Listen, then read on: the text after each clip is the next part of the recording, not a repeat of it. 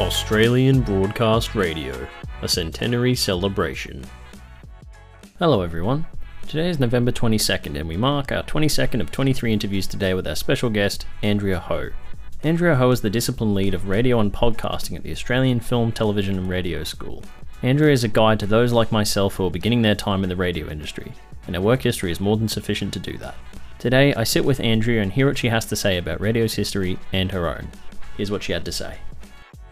Alrighty, so we're we're nearly there. We're so close. We're very close, boys. But we continue on. We have Andrea Ho here from the Australian Film, Television, Radio School. Hello, Andrea. Hi there, Stuart. Nice to meet you. Lovely to meet you as well. Thanks you for talking to me. I, I do appreciate it. Straight into questions. My first thing I wanted to ask you was, you've got a long history of radio, and you've got a long like work history. I want to say, and you've had a lot of experience, and there's been a focus recently at least on education as well. You can obviously probably draw from your time as a presenter from the ABC and you know all over you know production managers, station managers, stuff like that.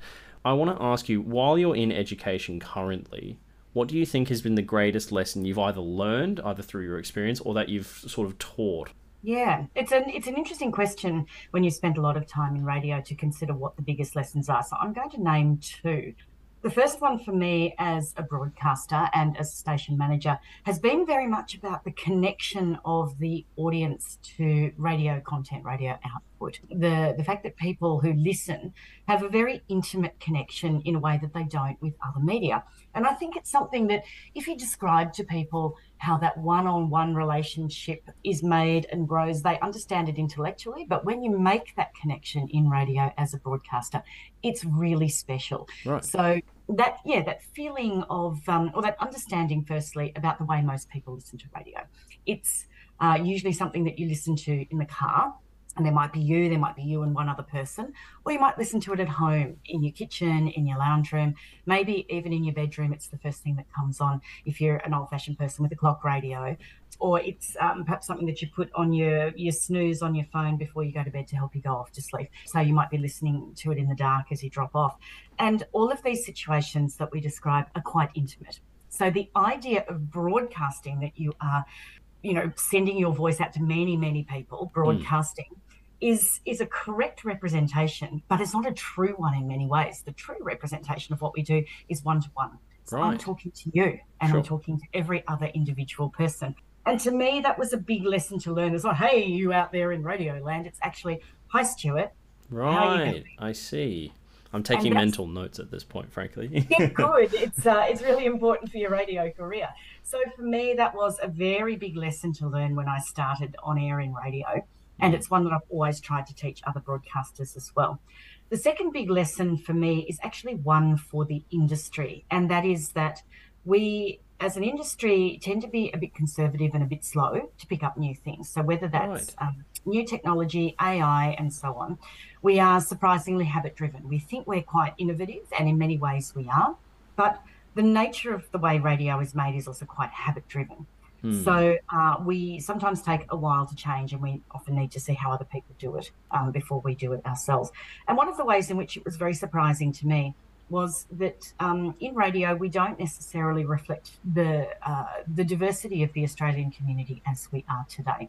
So it took us a long time, for example, in radio to include women, which I find fascinating because in mm. Australia, of course, women are actually more than half the population, believe well, it or not. Well, exactly. I, I, I, thought it was. It's been very interesting speaking from like to trying to find women's perspectives in radio because I feel like amongst the people I was trying to find and talk to for my project here, it seems like there was much more sort of men with the history, and then a lot of yeah. women kind of got put to the side, I suppose. Correct, and the strange ways in which women were treated when they came into the industry. So, mm. um, I had a colleague, for example, who worked for a very famous broadcaster, and she was only allowed to wear a skirt to work. Oh, I had a boss who is only sort of about 15 years older than me, and when she first started in radio, she was the only woman in her office and she was working uh, in a regional area and expected to go out to farms. And so one day she came to work with a pair of trousers on and she was sent home to change into a skirt. Oh. So these things are totally within living memory uh, by people who are still working in the industry today. So that's one example. Uh, another example is how many people do you see, um, you know, of uh, culturally diverse, diverse background? Hmm. What about people with disabilities and so on? So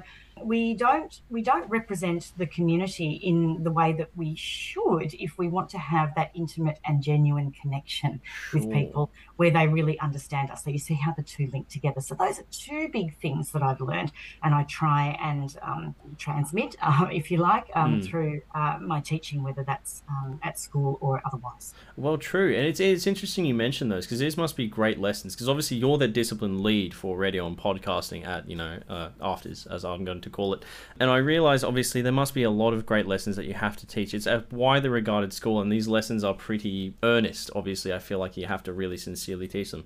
I feel like having these thoughts in mind, and obviously having to try and create a curriculum, for example, must be difficult. But is it ever really a difficult task to help lead, you know, generations of people, you know, kind of like my age or even sort of any age, really, you know, uh, whether it's school leavers or people getting into it. Is it ever difficult to try and sort of lead that charge of new radio talent?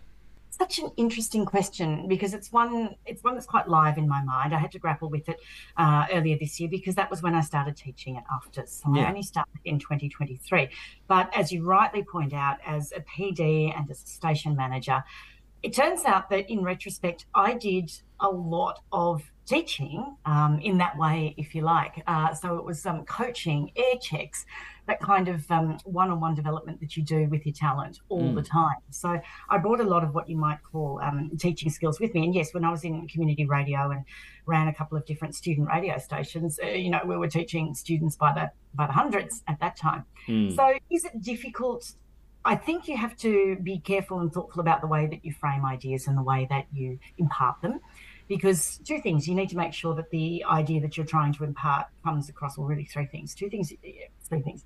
You need to make sure the idea that you want to impart comes across clearly, that you aren't misrepresenting uh, what you're trying to, to say and what you're trying to get other people to understand. So, firstly, you need to think about your own framing and how you do that. Right. Um, secondly, uh, you need to really be thinking about the value of what it is you're saying. I mean, is is that thing actually uh, valuable for the students that you're teaching, or is it just some sort of, you know, in inverted commas, received wisdom that got taught to you? Right, sort of anecdotal. Passing on, yeah without evidence or just because it's always been done this way. You know, mm. you do really need to to consider that and say, what's of value? What do I need to throw out and need to innovate with? So those are very big questions that you need to ask. And then I think the third thing um, is, you know, is actually listening to your students because they will question you. And if you're not in the business of being questioned and having your ideas challenged, then you really shouldn't be in the business of teaching. You can learn as much, if not more, from your students than you can teach them because you are sending them out into an industry which is not static but which is dynamic and changing all the time. So the way audience relates to uh, media, not just um, radio or audio, um, but the way that it, um, the audience um, members relate to other media determines how they relate to to radio. Uh, what um, what innovations are coming to your industry? So podcasting is uh, a growing area, and I think it's going to, in a very short period of time, overtake linear broadcasting. But will linear broadcasting go away? I'm not sure that it will. It may just um, become a refined thing, but mm. really that's determined by audience behaviour and so on and so on. And so there are so many of these kinds of questions and paths so your ability to be a good teacher at least in part relies on your ability to be a good listener mm. and think about what you're hearing. So it's not difficult but there are certain skills that perhaps you do need to cultivate to be uh, an effective teacher. And one of those i think is perhaps to be a lifelong learner. So for some people that may not be easy. I enjoy it and i'm fortunate that way yeah, well, it's interesting you mentioned. You've sort of preempted my next thought, which is that it, considering the things you've brought up, like cultivating skills and the sort of you know experience that you sort of have, I suppose. I was thinking about when I was writing these questions how you've had a lot of experience, you know, managing a few different places. You know, been a content director at X Y Z, and I think about obviously your time as an educator, and I feel like in my mind, I suppose, and feel free to correct me on this, but I feel like there would be a fair bit of crossover, I suppose, in that obviously it's like you said, listening. In a manager position, you have to listen to what people say to be able to make the most valuable product or you know, you know, streamlined service or what, what have you. But then, as an educator, to be able to provide the best education, you also have to be able to listen and receive in that same way. So I guess my question is that, considering your experience as a manager and an educator, would you say that they're fairly congruent?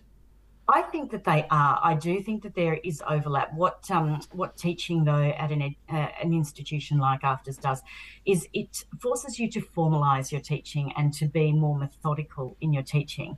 And I think that there, for me, at this point in my career, there's a value in that because I've spent um, a lot of years, as you say, uh, imparting skills and knowledge or you know involved in a skills and knowledge exchange with my my team members my broadcasters. You do tend to think about why you do those things but you are doing that in a live environment with um, with individuals who are who are practicing so real practitioners in the moment. Mm. to sit down and introduce a new idea to a person who is learning from the ground up and maybe being introduced to that idea for the first time you really have to think through the why in a different way it takes you back to the fundamentals. And that helps you or helps me i should say. That helps me to really um, uh, think of, of the radio uh, and audio that i'm teaching not as something that i'm building on. So this is this is a skill set we already have. These yep. are the new things we need to acquire. But to go back to first principles and say what's the purpose of radio? Mm. why am i doing this? Why are we doing this? If I have the chance, um, not to say build on things you've already learned, help you to unlearn some things, help you to relearn new things, but to start from scratch, what's the best way to do it? Right. So that skill is a little bit different, I think, and it allows you to rather than bolt on new things, which you tend to have to do in, in, a workplace in situ. Here's social media. Here's how we might involve video. Here's how we might look at storytelling on third party platforms. Here's how we do it in non-linear fashion. Here's how we think about podcasting rather than building on top of people's original um, skills and ideas, you're actually being able to start from stretch, uh, from scratch. Sorry, right. with um, with new broadcasters, and so that is a different way for me to think, and it's quite invigorating. Mm, it seems like yeah, the different ways to think. Uh, you, there's obviously those different ways to think you mentioned, but it definitely does seem yeah, it's it's like those sort of crossovers in terms of that, like we said, the listening and the I suppose the expectations I suppose that you have of you know the not necessarily subordinates, but one of better term, people that are sort of listening to you as you listen to them, I suppose. It's all just a sort of cyclical thing, I suppose. I think one of the things that you can learn uh, uh, or cultivate in this industry is a little bit of humbleness. I do think that the hmm. industry mm. does tend towards ego, which is, you know, perfectly fine because you do need an ego to be able to get on the radio every day. You can't mm. open up a a mic and expect people to uh, listen to you and think to yourself that you have something to say to them which is of value unless you've got some ego. So ego is absolutely healthy in our industry and it's necessary. but too much ego, even a little bit too much, becomes exclusive of the listener. You can't sit and speak and be good company with your listener yeah. if you've got too much ego. So there is a fine balance between the two. Mm. And that's the thing I do like to try to teach um, students and talent both. Um, talent itself is a bit of a problematic word, I think. Um, broadcasters, producers, people who are making content, yeah. but it is a thing to to practice as well. Um, sure. You know that that sort of um, balance between the two. So that that humbleness, um, there are many ways to that, but you know things like listening, Hmm. listening mm. with an open mind, um, listening with curiosity, uh, allowing others to speak first, um, not correcting other people, but thinking about the ideas that they've presented to you. All of that helps to create that that basis of humbleness, which mm. then opens you to personal growth and professional growth as well. I think exactly. I agree. I once it reminds me of a quote I once heard. Um, it was actually from a presenter, a long time presenter up in Southeast Queensland named John Knox. He told me a quote: "Anyone can talk, but it's how you talk, especially in radio." And I think it can translate as well. Anyone can listen, but it's how you listen as well. And I think the two working in tandem is how you sort of, I don't know, progress, I suppose. Mm, mm. Indeed. And you know, while we're on the subject of, um, of pearls of wisdom, may I offer one which um, which I use often, and uh, I need to ascribe it to its correct source. So this is from Valerie Geller. Um, oh yes, I, I know uh, Valerie you you'd be aware of Valerie Geller, a um, radio guru um, mm-hmm. and uh, and coach of many decades, uh, mm. based in the United States, but she's worked around the world. And this one I think is true for any kind of storytelling, but particularly true for radio because of that intimacy that I mentioned earlier, that intimate connection with your audience. Um, thinking about your audience as one person plus one person plus one person. Mm. Valerie asks all radio broadcasters to tell the truth, make it matter, and never be boring. And if you can do those three things, you will, one way or another, have a program which connects with your listeners. Hmm. That's an interesting. It's actually point. very good. it's very good advice for the barbecue, frankly. I was about to say, as, as, well as before, I'm taking mental notes. I'm silently writing this down for my own education.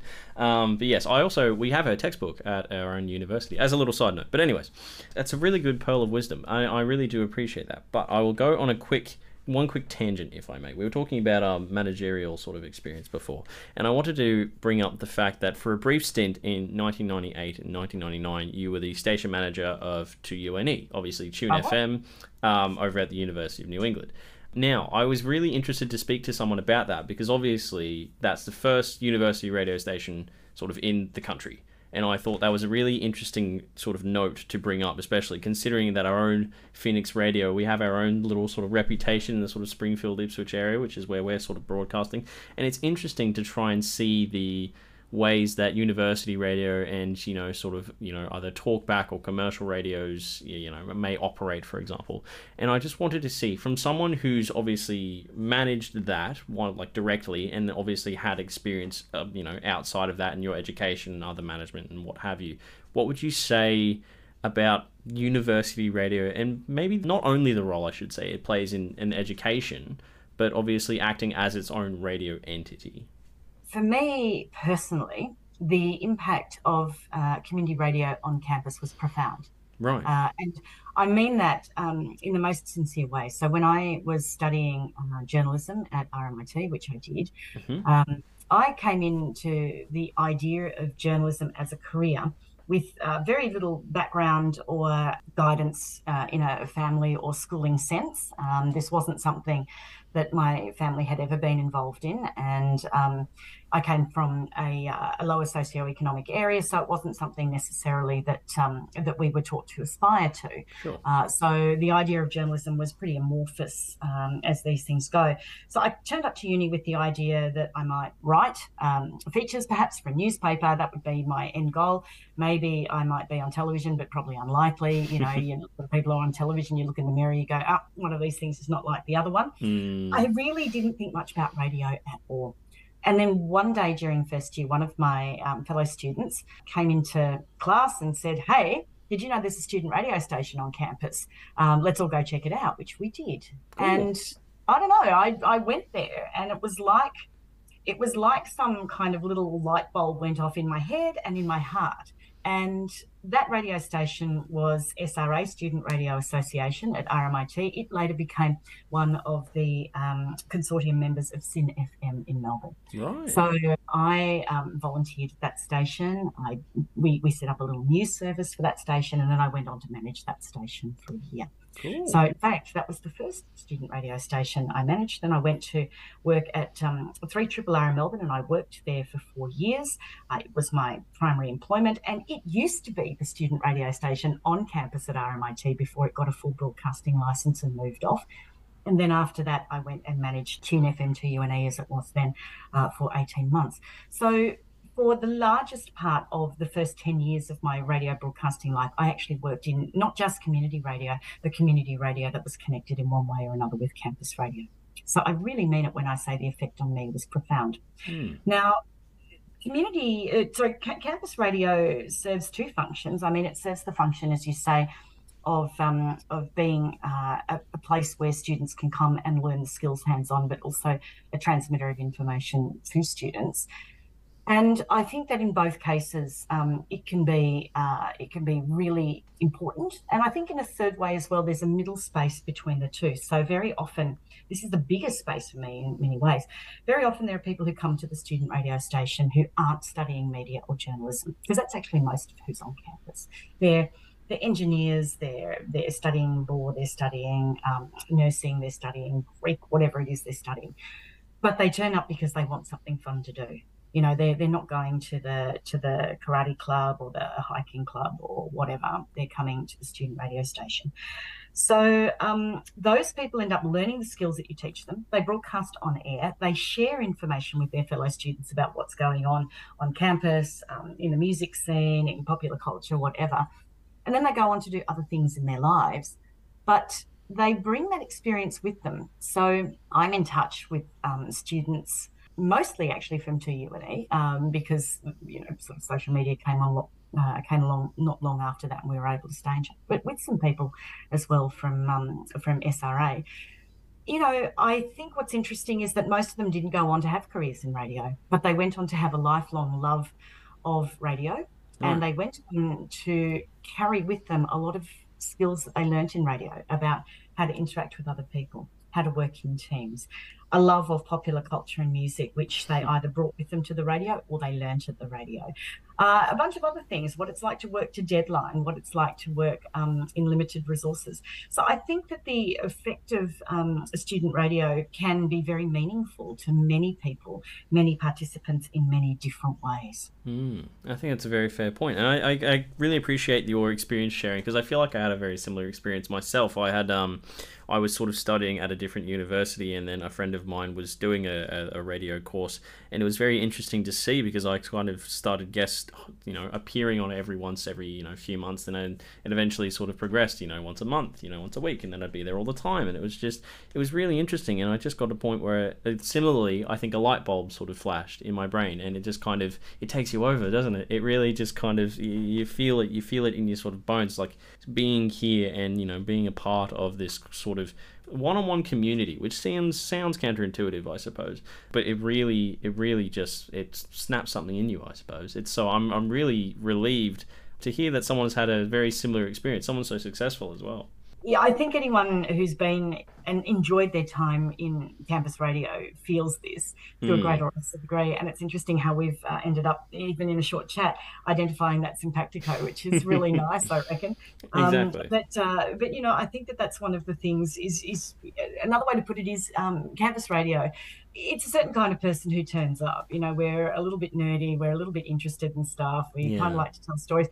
You find your tribe and there's hmm. something very powerful about finding your tribe, finding other people who are otherwise very different than you, but you've got this in common, and it's wonderful.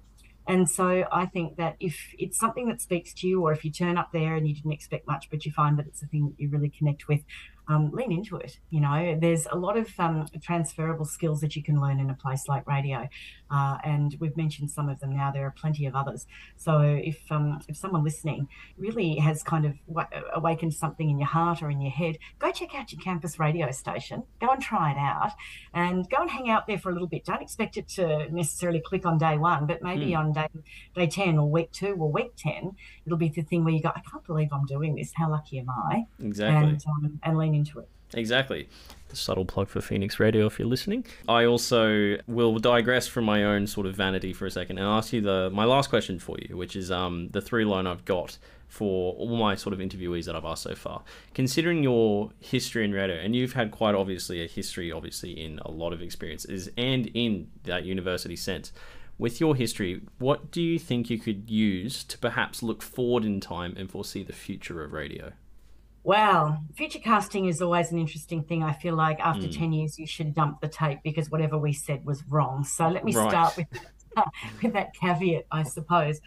Look, a lot of us are looking forward to say, um, again, um, how is the industry going to change? Uh, people think about it often in terms of technology. Mm. What um, what uh, um, third party platforms are we receiving audio from? What AI is coming in, and all of those things absolutely factor. There's no doubt about that. But one of the great things that was repeated over and over, particularly when I spent a lot of years working at the ABC, was how is the audience going to continue to connect with audio content that we make, mm. and that's what's going to end up driving the changes to the industry the trick is always to try and be surfing the tip of the wave rather than kind of be on the back of the wave or being dumped to stretch the analogy, so to right. speak. You know, uh, because a lot of the changes that are coming do involve technology, and technological changes cost money and involve training and changing of the habits of the people who work for you. So it's actually kind of complicated equation with many parts hanging off it. So I want you to keep all of those things in mind. It's sure. very easy for me, for example, to say, look, we've developed into a an on-demand culture. We no longer are that concerned with appointment reading, viewing, listening. Okay, everybody goes and they they you know binge watch uh, a series that they want to see on you know a streaming service. They don't wait for tomorrow morning's newspaper. They hop online and have a look for the breaking story Sure. uh, on and you know a news website. Uh, in in the same way, many people don't necessarily want to hear linear radio anymore. They actually want to hear something which is of specific interest to them. Hmm. So a podcast, and they want to hear it when they're ready. Like you know, I'm going out to the gym now. I'm going for a jog. So that's when they want to hear it. So Mhm. already we've seen profound changes like that, and I can see us going further down that path. So what I can see though, perhaps, is a bit of a settling at some point there. So I do think that um, that we're going to see continued growth of podcasting. We'll also see a refinement of podcasting because there's a lot of trash out there right now. And people are wading through a lot of homemade podcasts that are pretty rubbish. So I do think that there'll probably be a rise in podcasting curation. You know, you can see Spotify moving into that space already. Apple's been in that space for a while, although it's been a little bit random. The more True. personalisation we achieve with individual audience members, the more personalisation we'll see of, of streaming services and therefore recommendation, which is just going to help people to sort through the millions and millions of podcasts that are out there to find the ones that are most likely to True. be of interest to them. But I think that therefore linear radio will um, be thrown into relief for what it's very good for. And it's good for two things it's good for breaking news. And when we say breaking news, not everyone's interested in news until the news affects them. So the Right. most obvious example of that is emergencies. When um, fires are burning down the road, people aren't interested to wait for the podcast at the end of the week. They actually really want to know what's going on now. So there's that. The other thing that I think we haven't spent as much time focusing on in radio, but it has always been a selling factor for radio and will remain, is the aspect of company that comes with radio. So back to that um, aphorism by Valerie Geller tell the truth, make it matter, and never be boring. People are increasingly living by themselves. They're increasingly um, lonely. Uh, these are two things that we know statistically through research about Australians today. Sure. And people often look to media to provide a degree of company. And that uh, live interaction with the radio is actually um, a very useful thing. You can't interact with an online service in the same way, at least not yet. Um, you certainly can't interact with a newspaper or a television, but you can interact with radio. Talkback radio was the original social media. I remember giving a talk about that at a radio conference once a few years ago. and it's something that we shouldn't forget because it's actually one of radio's great strengths is that we were the original social media and people can Right. build communities on the radio. So every so often, for example, I go back and do a um, an on-air shift for ABC Radio, and uh, a couple of their their networked programs like um, like Nightlife um, or say a statewide evening program, you'll Mhm. find that there are regular listeners at those hours who live hundreds and hundreds of kilometres apart, but they know each other through the radio. They've Mm. created a sense of community, so that's a very fine thing. At the other end, one of the things we can see coming up very quickly in the future, the future is now pretty much because I've um, seen it in action Mhm. uh, in radio stations, is um, AI and what Mm. AI means for for automation Definitely. in our industry.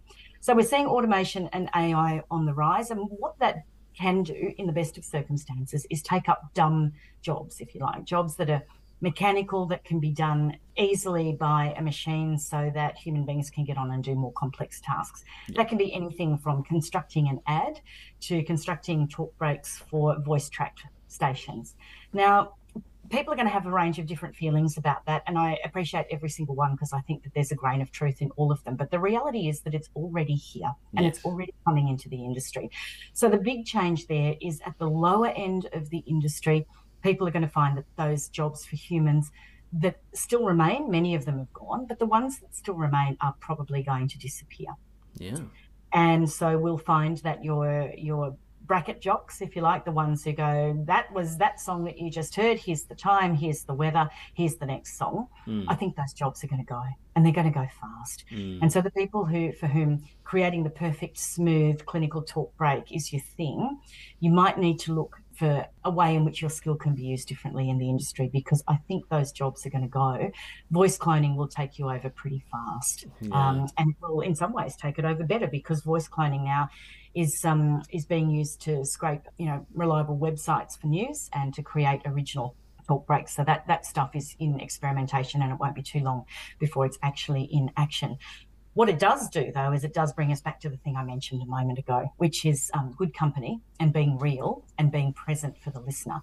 Mm. Those shifts, while there will be fewer of them, they will become a very high value indeed. So mm. that's where you'll be of use. Another place where you'll be of use is creativity. AI doesn't really create anything new, it creates combinations of the things it's already learned. So, brand new things and creativity will be useful in the industry. So, those are just a couple of future things that I can see coming. And I'm being a bit cheaty because I said most of them are in use now. So, it's not too hard to predict a future where you can see it just over the hill. That's okay. No, I totally get it. I think it's it's very fair to try and um, I think it's fair to have that uh, you know early technologies, early stages, and it's fair to say that they will you know continue on to those sort of later days and just evolve, I suppose, as we always do. Um, I think so. Look, look for the human in the radio. That's our future. Agreed, agreed. Speaking of good company, you've been excellent. I really appreciate you talking to me, Andrea, and I thank you. If anyone's interested in obviously learning and you're in the sort of New South Wales sort of you're in well you're in this sort of area, you have online classes as well, I believe. Feel free to look up um, AFTRS, so the Australian Film, Television, Radio School, and Andrea will set you straight. I will. It's been a pleasure, Stuart. Beautiful. Thank you so much. I appreciate that. I want to thank Andrea for talking to me today and being a part of radio history. Tomorrow, we conclude our journey and finish up the history of Australian broadcast radio. Until then, my name is Stuart Crichton. Thank you all for listening.